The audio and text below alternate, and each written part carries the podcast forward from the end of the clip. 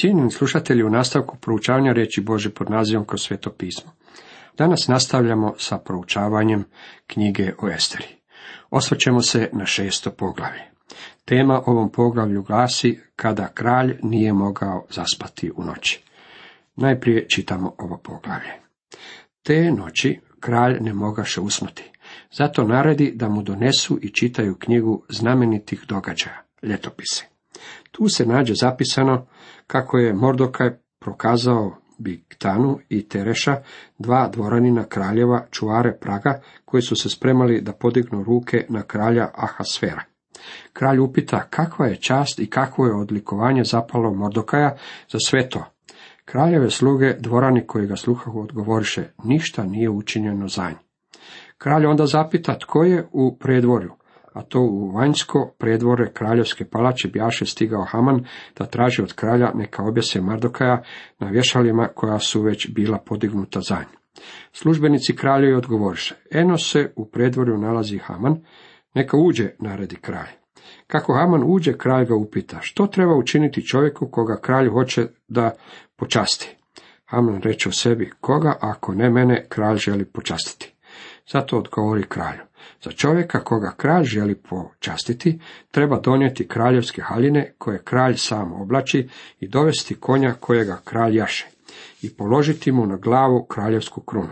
Haljine i konja neka kralj preda jednome od najuglednijih kneževa kraljevih, da bi taj obukao onoga koga kralj želi počastiti i na konju ga odveo na gradski trg, uzvikujući pred njim, tako biva onome koga kralj hoće da počasti. Kralj na to naradi Hamanu. Uzmi odmah haljine i konja, kako si rekao, pa učini tako Mordokaju židovu koji sjedi na kraljevim vratima i ne propusti ništa od onoga što si rekao. Haman uze haljine i konja, obuče u haljine Mordokaja i provede ga na konju po trgu grada vičući pred njim, tako biva onome koga kralj hoće da počasti. Malo zatim Mordokaj se vrati k vratima kraljevim, a Haman tužan i zastrte glave ode žurno kući te ispriča zareši ženi svojoj i svima prijateljima svojim što se dogodilo. Njegovi mu savjetnici žena zareša rekoša, ako Mordokaj, pred kojim si počeo posrtati, pripada židovskom rodu, nećeš ga nadjačati, nego će te on za cijelo oboriti. Još su u tom razgovarali, kad eto kraljevih dvorana došli su tražiti Hamana da ga žurno odvedu na gozbu koju je priredila Estera. U prvom redku čitali smo. Te noći kralj ne mogaš usnuti, zato naredi da mu donesu i čitaju knjigu znamenitih događaja, ljetopise. Činjenica što kralj nije mogao zaspati čini nam se kao beznačajna informacija, međutim Bog koristi upravo malene stvari. Također, mišljenja sam da je kralj imao mnogo besanih noći. Kao što je Šekspir rekao, nespokojno leži glava koja nosi krunu. Postojale su noći, siguran sam, kada je kralj osjećao da mu je život ugrožen. Međutim, ova noć, kada kralj nije mogao usnuti, bila je najznačajnija noć u povijesti kraljevstva, jer ona postaje prekretnica u knjizi o Esteri. Jeste li opazili kako Bog upotrebljava male stvari za ispunjenje svoga programa? Godinama ranije u Egiptu Bog je spojio zajedno ženino srce i dječji plać, kada je faraonova kćer pronašla malog Mojsija u košari u rijeci Nil. Time je Bog izmijenio sudbinu jednoga naroda. Na oko nevažna stvar dogodila se na dvoru u Suzi, kralj nije mogao usnuti. Zato je svojim slugama zapovjedio da mu donesu dosadni zapis o znamenitim događajima u kraljestvu. Čitali su ih pred kraljem. Po svemu sudeći čitanje tih zapisa navodilo je čovjeka na spavanje. Oni su bili kraljeva tableta za spavanje. Došao je ključni čas i sada ćemo vidjeti kako Bog počinje djelovati. Bio je određen sluga koji će početi čitati iz zapisa, koji je nalik ljetopisu ili knjizi, najljepši trenuci kraljevstva. Ne bih želio biti nepristojan, ali meni osobno takve knjige su najdosadnije. Jeste li ikada čuli za takva izvješća koja su bila zanimljiva? Ja nisam. Bio sam u svakakvim odborima, ali sam odstupio iz koje god odbora sam mogao, jer ne volim slušati ovakva izvješća. Dosadna su. Noći kada kralj nije mogao zaspati, rekao bi, donesite ljetopise, ponovno mi čitajte iz njih. Uskoro bi kralj zaspao. Te noći sluga je slučajno okrenuo određeno mjesto u knjizi ljetopisa. Jesam li rekao slučajno je okrenuo? Male stvari počinju sa nagomilavati se, te nam jasno otkrivaju Božu ruku u rukavici ljudskih događanja. Bog djeluje, on upravlja. Nije bio slučaj što je Estera postala kraljicom. Nije bio slučaj što se pokazala kralju i našla naklonost u njegovim očima. Nije bio slučaj što je on prihvatio njen poziv na gozbu. Sada nije mogao spavati, te nije slučajnost što je sluga počeo čitati na određenom mjestu. Tu se nađe zapisano kako je Mordokaj pokazao i prokazao Biktonu i Tereša, dva dvoranina kraljeva, čuvare Praga, koji su se spremali da podignu ruke na kralja Ahasvera. Kralj upita kakva je čast i kakvo je odlikovanje zapalo Mordokaja za sve to. Kraljeve sluge dvorani koje ga slušahu odgovoriše. Ništa nije učinjeno za nje. Danas imamo mafiju. Ova dvojica pripadali su mafiji onoga vremena. Mordoka je čuo njih dvojicu kada su planirali zavjeru. Planirali su takvu zavjeru kako uvijek povezujemo sa Perzijskim carstvom. Nejasne sjene iza stupova koje šapćućim glasom planiraju kako će zabiti nož u kralja. Mordokaj je tu informaciju o zavjeri prenio kraljici Esteri, a ona je obavijestila kralja. Taj je događaj bio zapisan u ljetopisima kraljevstva. Kada je dvorarin to pročitao, kralj je počeo pozornije slušati. Ustao je iz kreveta i rekao, ondje mi nisi pročitao, ili je meni promaklo, je li taj čovjek Mordokaj bio ikako nagrađen? Dvoranin je pročitao malo dalje i odgovorio, ne, nikada nije bio nagrađen. Kralj je dalje rekao, čovjek koji je meni spasio život mora biti nagrađen. Dok se sve ovo događalo na dvoru, na vanjskim je vratima netko pokucao. Kralj onda zapita, tko je u predvorju?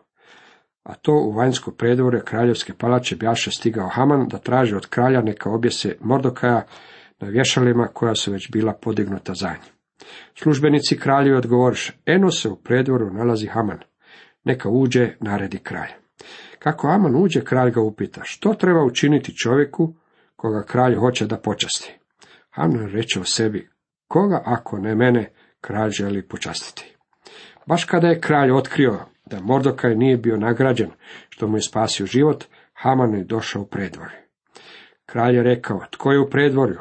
Bio je to Haman. Niti on nije mogao spavati. Došao je u kraljev stan kako bi dobio dopuštenje da objesi Mordokaja na vješala koja mu je pripremio. Po svemu sudeći, Haman je imao povlasticu doći pred kralja u bilo kojem trenutku. Kada je Haman ušao, kralj je započeo razgovor bez da je Hamanu dao ikakvu pozadinu. On je došao tražiti da mu se pokloni Mordokajev život u istom trenutku kada se kralj spremao nagraditi ga. Ove nam okolnosti otkrivaju djelovanje Bože providnosti. Bog stojeći u sjeni bdije nad onima koji su njegovi.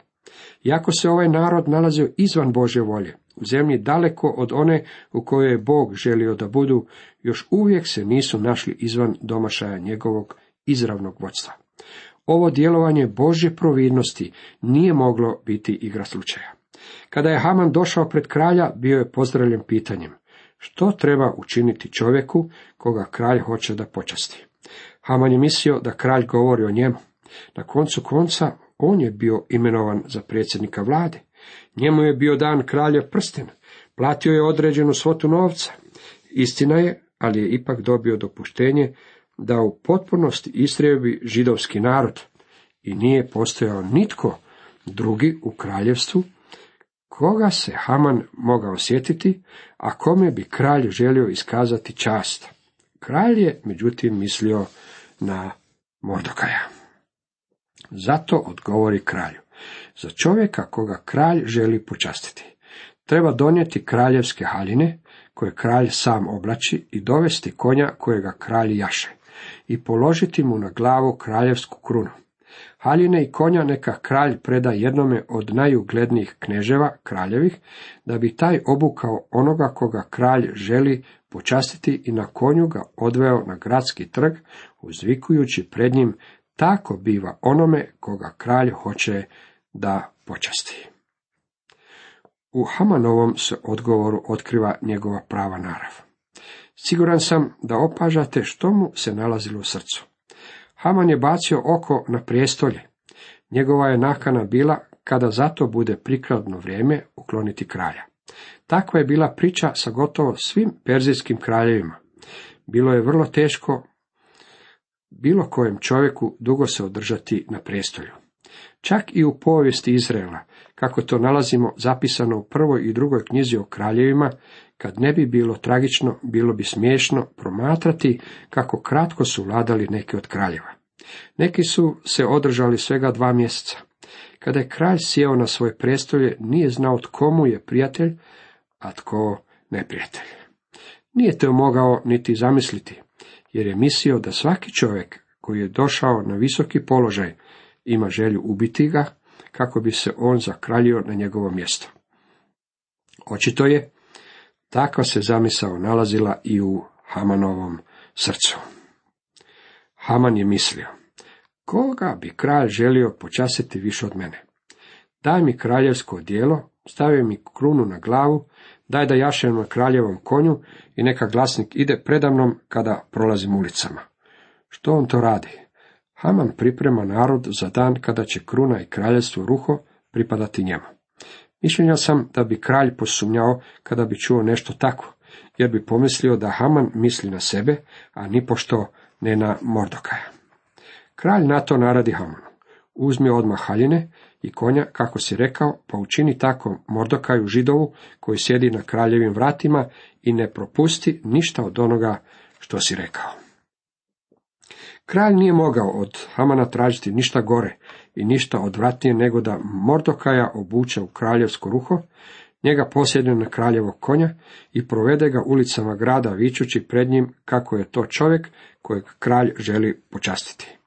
Davanje takvih počasti Mordokaju bilo je ponuženje kako se ne da riječima opisati. Haman je iz dna duše mrzio tog židova Mordokaja. Haman uze haljine i konja, obuče u haljine Mordokaja i provede ga na konju po trgu grada vičući pred njim. Tako biva onome koga kralj hoće da počasti. Umjesto da Mordokaja provede ulicama u znak časti, Haman ga je želio odvesti na vješara. Hamanovo poniženje u tom trenutku bilo je krajnje.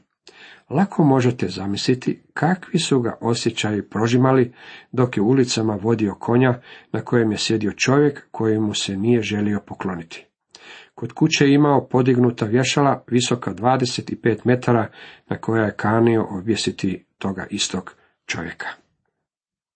Malo zatim, Modokaj se vrati k vratima kraljevim, a Haman tužan i zastrte glave ode žurno kući. Te ispriča za reži ženi svojoj i svima prijateljima svojim što se dogodilo. Njegovi mu savjetnici i žena Zareša rekoše, ako Mordokaj, pred kojim si počeo posrtati, pripada židovskom rodu, nećeš ga nadjačati, nego će te on za cijelo oboriti. Još su u tom razgovarali, kad eto kraljevih dvorana došli su tražiti Hamana da ga žurno odvedu na gozbu koju je priredila Estera. Konačno, patnje su bile gotove. Modokaj se vratio na kraljeva vrata. Haman je međutim požurio kući, žalostan i pokrivene glave. Sramota nad sramotama. Ispričao je svoje ženi i prijateljima sve što mu se dogodilo. Zareša je bila ljubka mala ženica, zar ne? Ona je predložila da se sagrade vješala. A sada je rekla Hamanu, nisam li ti rekla, počinješ tonuti. Nije baš utješno kada vam žena i prijatelji kažu da će sutra vjerojatno svanuti vaš posljednji dan. Stvari su se počele događati neuzastavljivom brzinom. Haman se brzo vraća kući i svojoj ženi i svojim mudracima objašnjava što mu se dogodilo. Tada se začelo kucanje pred vratima. Kraljev dvoranin poručuje Hamanu da požuri, jer je već pripremljena gozba na koju je obećao doći. Radovao se toj večeri. Sjećamo se i hvalisao se činjenicom kako je on jedini koga je kraljica uz kralja pozvala da dođe na njenu gospu. Zakasnit će na večeru kojoj se radovao, ali su se događaji odvijali tako brzo da on nije mogao održavati korak s njima. Stvari se počinju odvijati njemu na štetu. Više nije mogao upravljati okolnostima. Znate zašto? Zbog toga što je Bog upravljao svime, te se pobrinuo da Hamanova spretka ne uspije. Cijenjeni slušatelji, toliko za danas.